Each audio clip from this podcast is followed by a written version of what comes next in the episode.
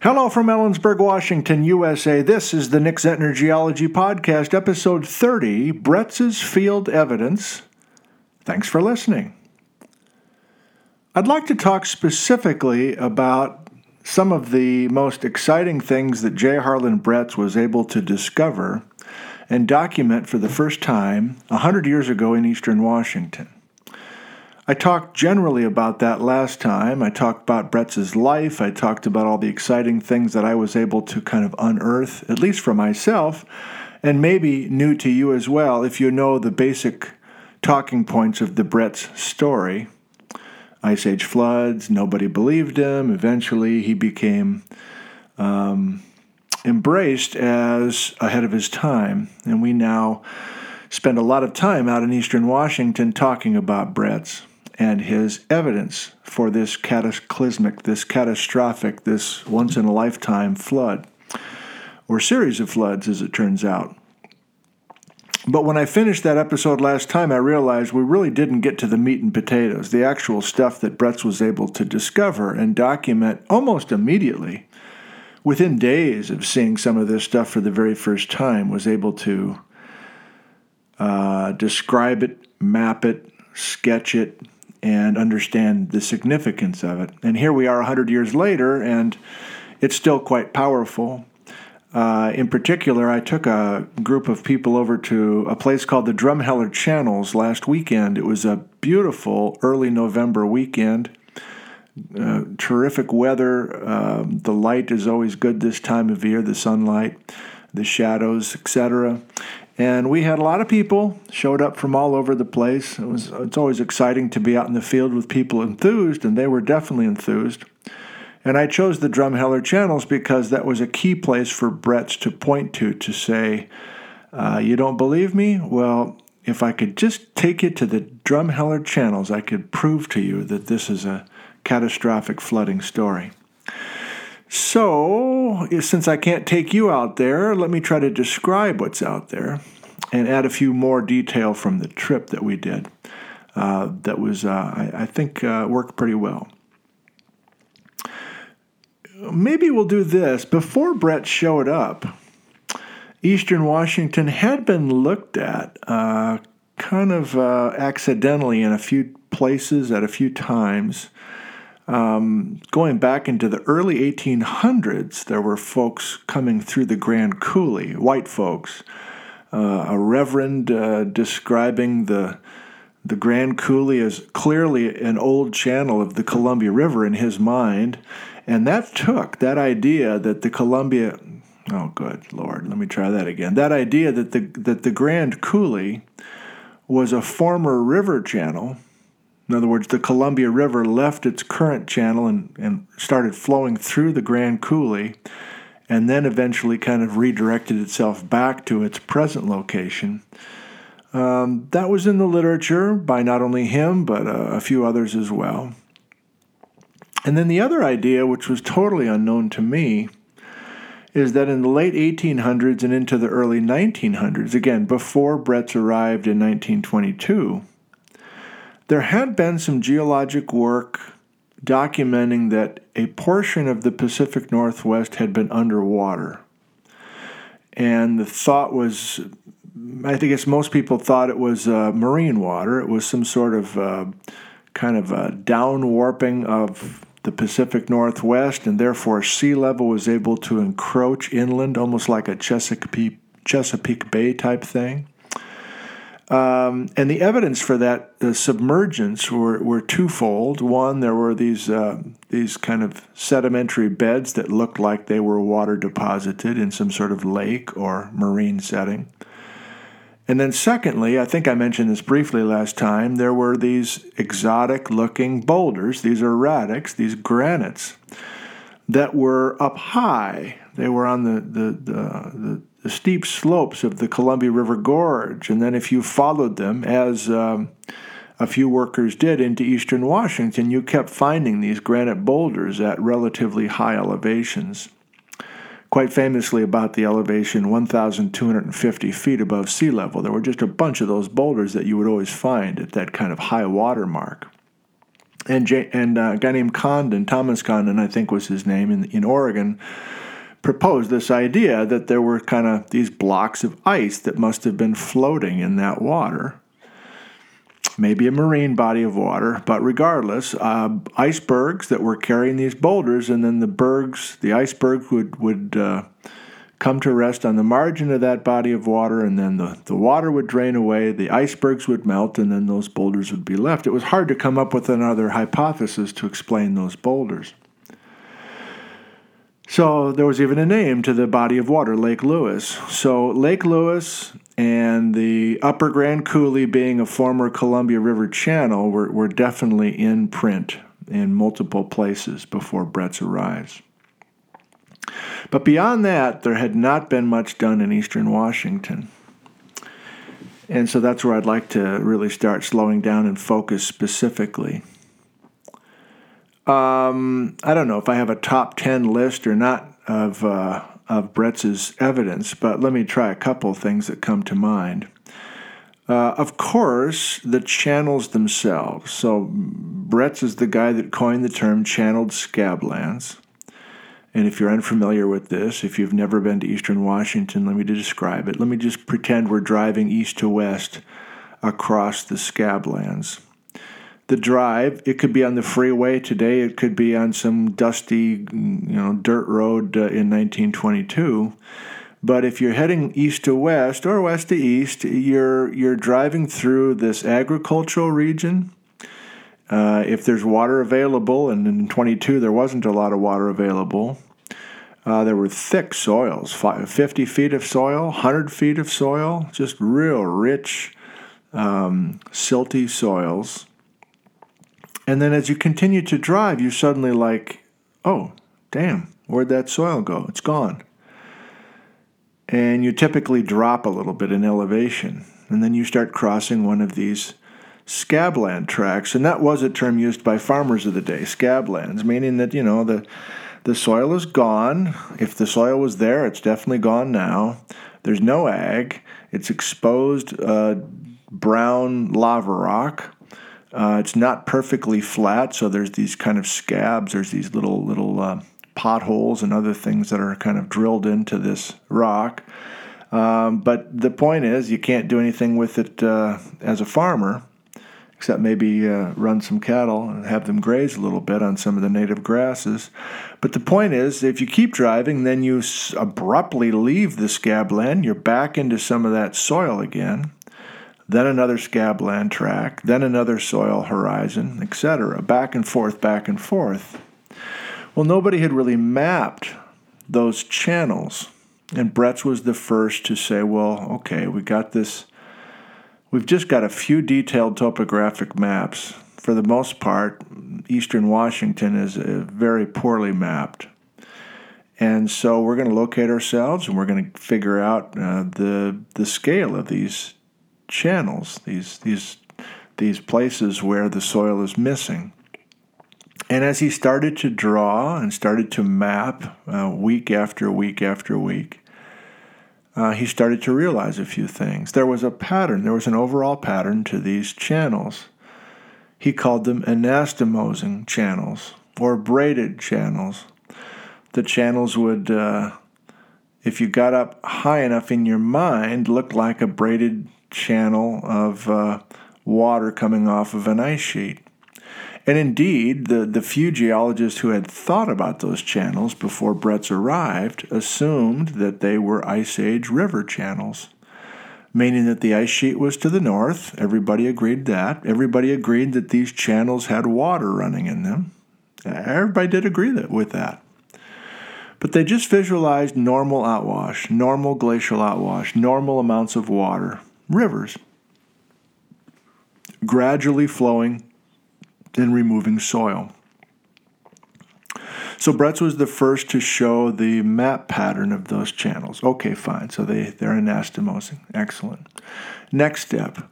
Um, they are so braided, the channel pattern is so braided, so anastomosing, that the places where the soils are thick uh, are islands. Now, that was new. The fact that you look at the, the pattern of these channels and you realize that every one of these places that has good agriculture, good thick soils, is completely surrounded by this scabland material. In other words, there was, there was running water going around each of these islands. And Bretz was the first to say, Well, I know that these thick piles of soil are on top of the basalt, which means they're younger, of course. But I don't think they were deposited as individual islands. Bretz is the first guy to say, I think there was a one thick continuous blanket of soil across all of eastern Washington, pretty much from the Rockies to the Cascades. Nothing but thick soil. And that all of this running water in Bretz's mind was a catastrophic flood, and that flood had so much water and so much energy and created this pattern of channels that you're washing away so much of that soil in these individual channels. And it had to be a quick thing with a lot of water.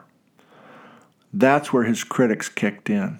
They said, You don't need all of those channels full of water at the same time? And Bretz says, Absolutely, you do. And I'll show you more evidence to prove that I have to have every one of these channels full of water at the same time during the same catastrophic flood that lasted a few days, not centuries or, or thousands of years or millions of years. Okay, so we've got the channels, we've got these islands of uh, thick soil. Fine. Uh, as I mentioned quickly, the, the, the islands of soil are topographically higher than the, than the scab lands. But if you really look carefully, and Bretz did with his students, started measuring the slope right at that boundary. So, can you picture getting off of one of the islands of thick soil and then dropping down to one of these uh, uh, lava rock scablands? Uh, it's a precipitous drop. There was typically about a 35 degree angle in slope as you get off of the island of soil and get down to the to the to the to the lava rock. Uh, that's evidence. Just that that abrupt transition was evidence for catastrophic flooding. This wasn't a gradual thing. This has to be quick. But Bretz continues you know, he, if you want to say something powerful, and this is true in all branches of the sciences, if you want to say something powerful, you better have a lot of different kinds of evidence all pointing to the same conclusion. You can't just have one or two pieces of evidence. It's got to be a robust, robust uh, collection of evidence, um, ideally that that comes from all different angles, but leads to the same conclusion. And so Bretz was so adamant in writing these papers every winter throughout the 1920s that he had all these different kinds of evidence as a suite, as a set of evidence. He kept saying that. You know, there's there's all these different things. If you could only get out here, he's saying. Okay. Um, at the Drumheller channels, uh, we not only found one of the, the Scabland tracks, no big deal, there's, there's dozens of them. But the Drumheller channels were so important to Bretz because not only were we in one of these channels where the water was flowing, but within one channel that's about nine miles wide, there are dozens and dozens of individual channels that are crisscrossing themselves. So instead of just a, a, little river flowing passively through the Drumheller Channels area as a glacial river, you have these deep cuts and these rock basins, these, these absolute holes that are carved into the bedrock that now contain many lakes. But the fact that you can see dozens of individual small channels within the main channel called the Drumheller channels, and the fact that these small channels are crisscrossing, and some of the deeper channels within Drumheller channels are, you guessed it, deeper than the smaller ones, and the smaller channels are actually hanging valleys going into the bigger ones. And if you start mapping out those little crisscrossing channels, it becomes pretty wild in a hurry. More evidence. Okay, we can do that. Before the Ice Age erosion, before that Drumheller Channels area was carved, There was thick soil across the way, we've already established that. But within the thick soil, there was something called a dendritic river pattern. You might have to Google this one now. Dendritic. D E N D R I T I C, I think. Dendritic. And if you look at a dendritic river pattern or stream drainage pattern, uh, the common analogy is a tree. You have a main trunk, and then you have three or four major branches coming off of the trunk. And then off of these branches, you have smaller branches, and each of those branches have smaller branches, etc. And by the time you get out to the top and to the sides of the tree, you've got these dinky little twigs coming into the branches.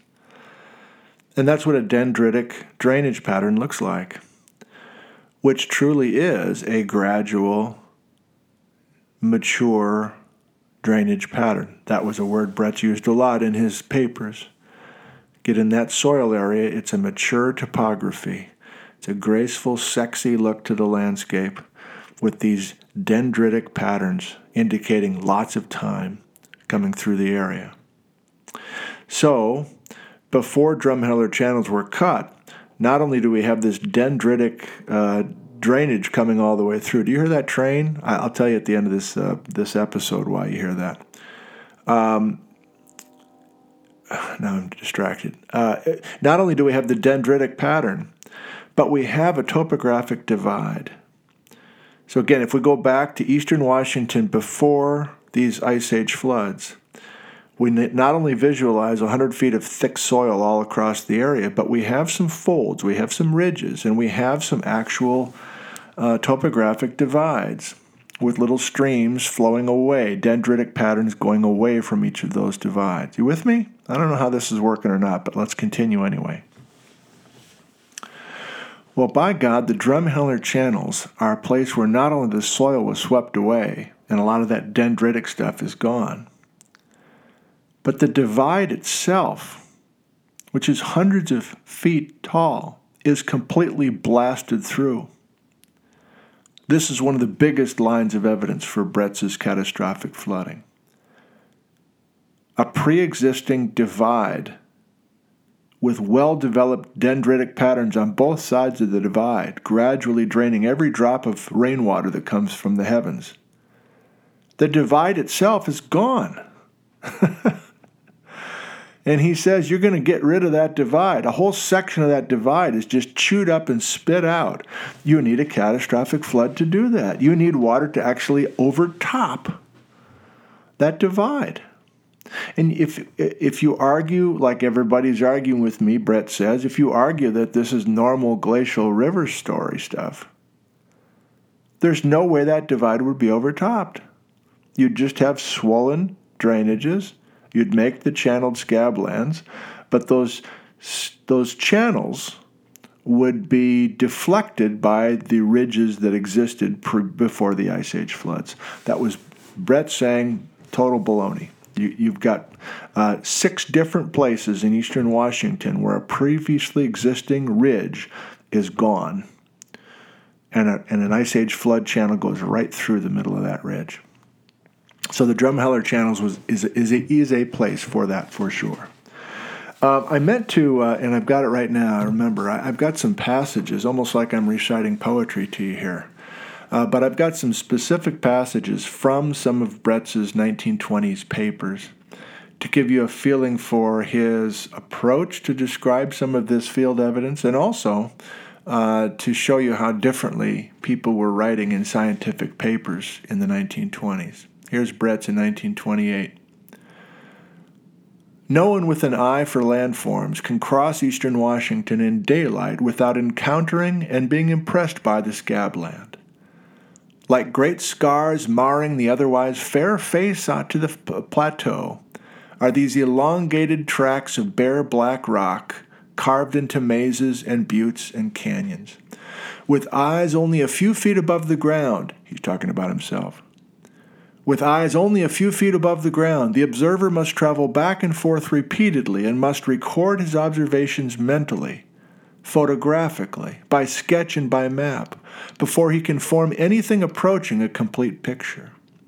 Yet long before the paper bearing these words has yellowed, the average observer, looking down from the air as he crosses the region, will see almost at a glance the picture here drawn by piecing together the ground level observations of months and months of work. The region is unique. Let the observer take wings of the morning to the uttermost parts of the earth. He will nowhere find its likeness anywhere else on earth. All right, J. Harlan Bretz. I'll give you a couple more little tastes, and then I'll give you one more passage which brings the personal part of this into, uh, snaps it into focus. Um, hundreds of cataract ledges, of basins and canyons eroded into bedrock, of isolated buttes of the bedrock, of gravel bars piled high above the valley floors, and of island hills of weaker overlying formations are left at the cessation of this episode. Everywhere the record is of extraordinary, vigorous subfluvial action. The physiographic expression of the region is without parallel. It is unique, this channeled scabland of eastern Washington. So that reminds me that another key piece of evidence where he needed a lot of water in each of the channels is the fact that he had these piles of river rocks. So not only do you have these channels where the where the, the soil is gone, you got a bunch of gravel and river stones and even boulders. In some cases, those piles, that we call them flood bars, they're just piles of loose rocks that were clearly brought in by water. In some cases, in one of those channels, the pile of rocks is 300 feet high.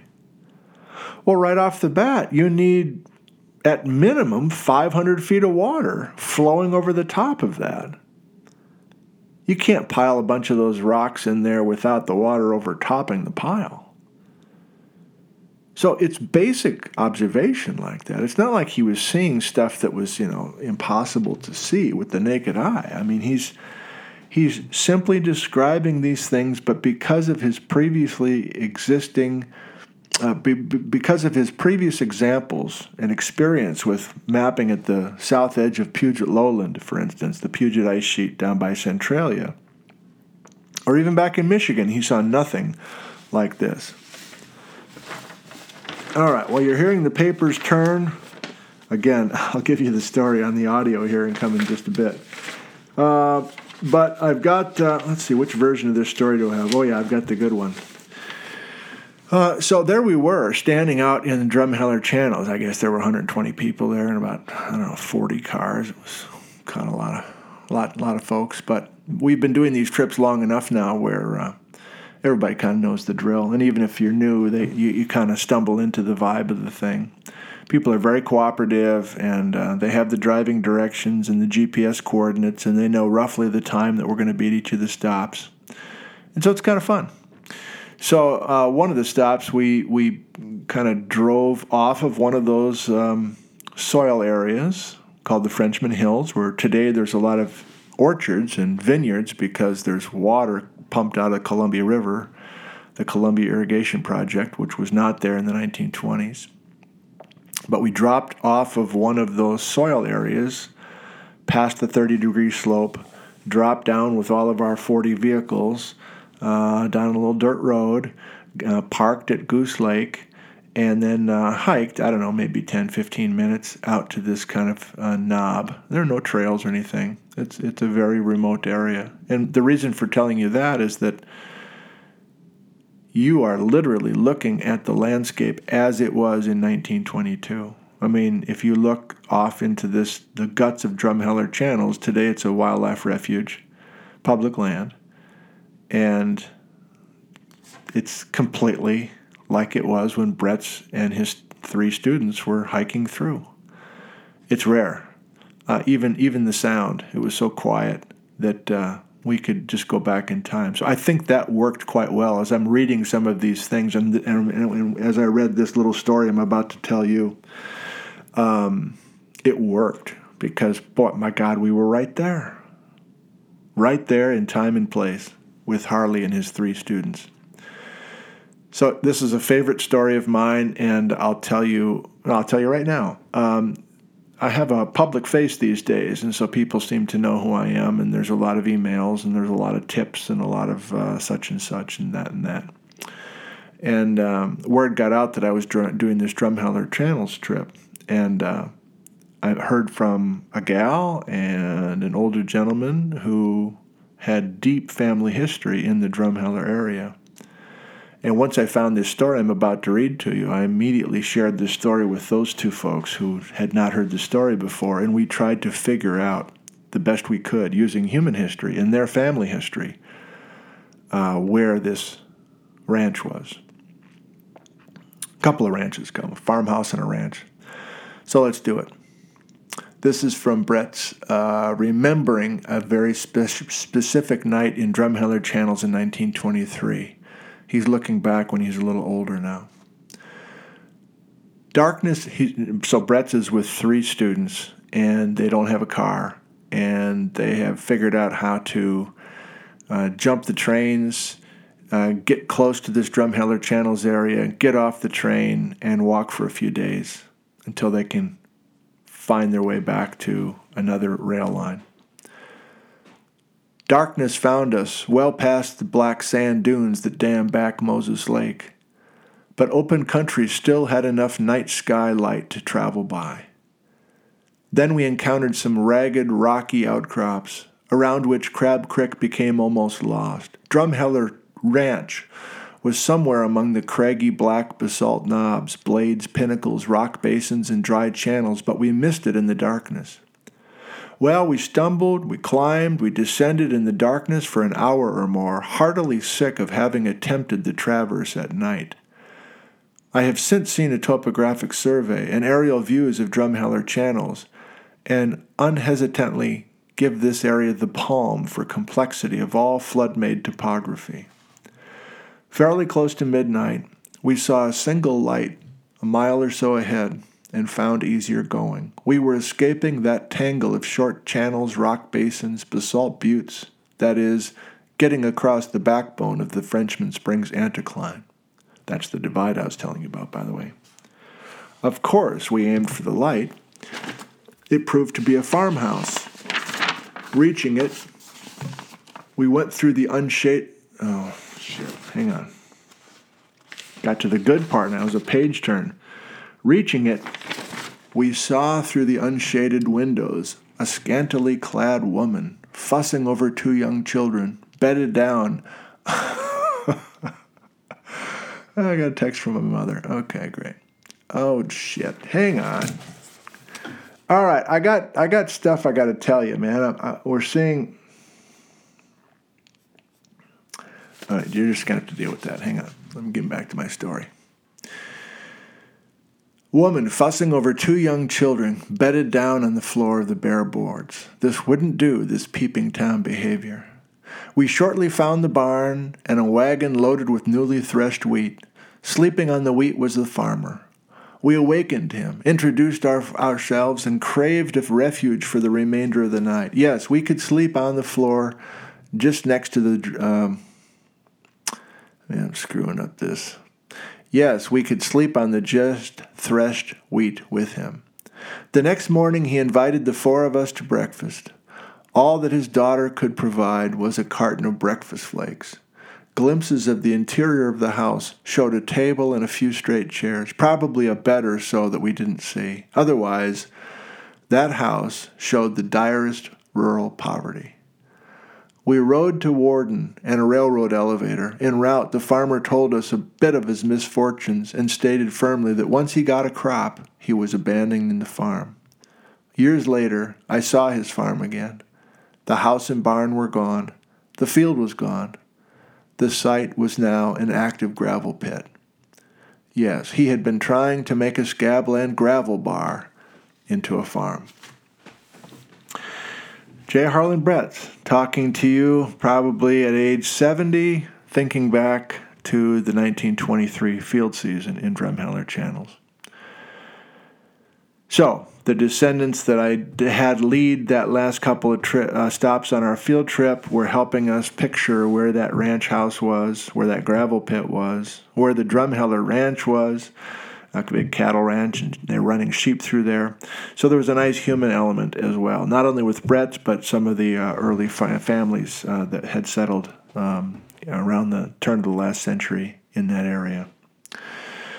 So, do you have a little bit better feel for the field evidence that Bretz is talking about? Anastomosing channels, islands of thick soil that originally were intact but now broken into individual islands because of these floodwaters traveling around each of them and carving out uh, these channels the channels actually busting through these dendritic patterns that existed before the floods, and the floods having enough water in them to actually tear through some ridges that existed in Drumheller area and even back up towards Coulee City in the upper Grand Coulee. The gravel bars themselves are so thick, the piles of rocks are so tall that we need water in all those channels simultaneously.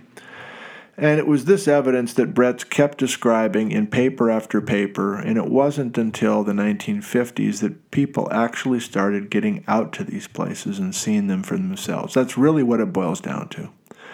If it was easier to travel to these places in the 1920s, I don't think this debate would have gone on forever, and I don't think Bretz would have been this laughing stock. But the simple fact that all of his critics had never been to these places and yet were adamant is the real crux of the matter.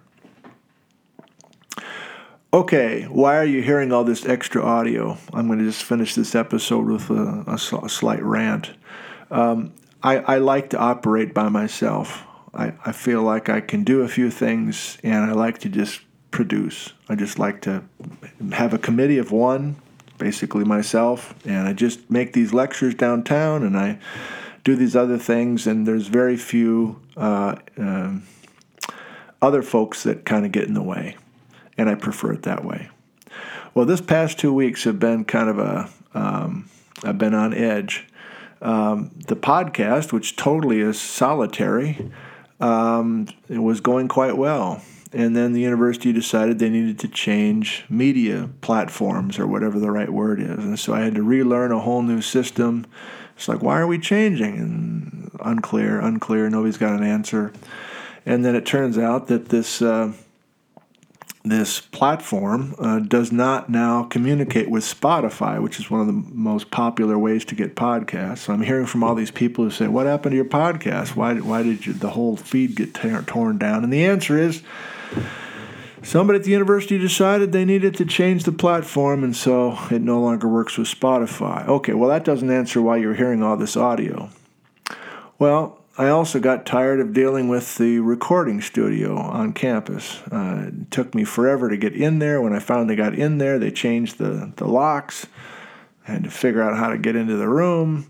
Uh, then I get in there, and, and then the, the audio stuff is uh, a bunch of students are in there using it, fine, but every student is, is got their own settings and things, and so it took forever to try to get the settings to work. You want to know the bottom line? I bought myself a microphone, damn it. And I'm here at home in the attic.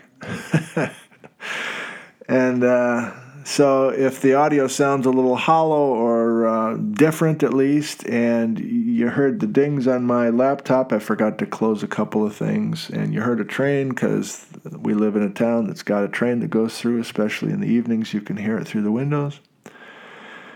So this is the new approach. I'm going to be able to, I think, record more podcasts because I can just have breakfast and just march up here and do it while it's on my brain. Uh, but it might take me a while to figure out how these can sound a little bit more professional. And I'm still not quite sure the direction we're going with future episodes. Hey man, Bretz field evidence, that was a little bit more detail than you had last time. Hope you felt it was worthwhile. Hey, you're a loyal listener. You made it to the end of this one. Thanks for listening to all that, including the little uh, salvo at the end. And we'll look for you next time. Goodbye.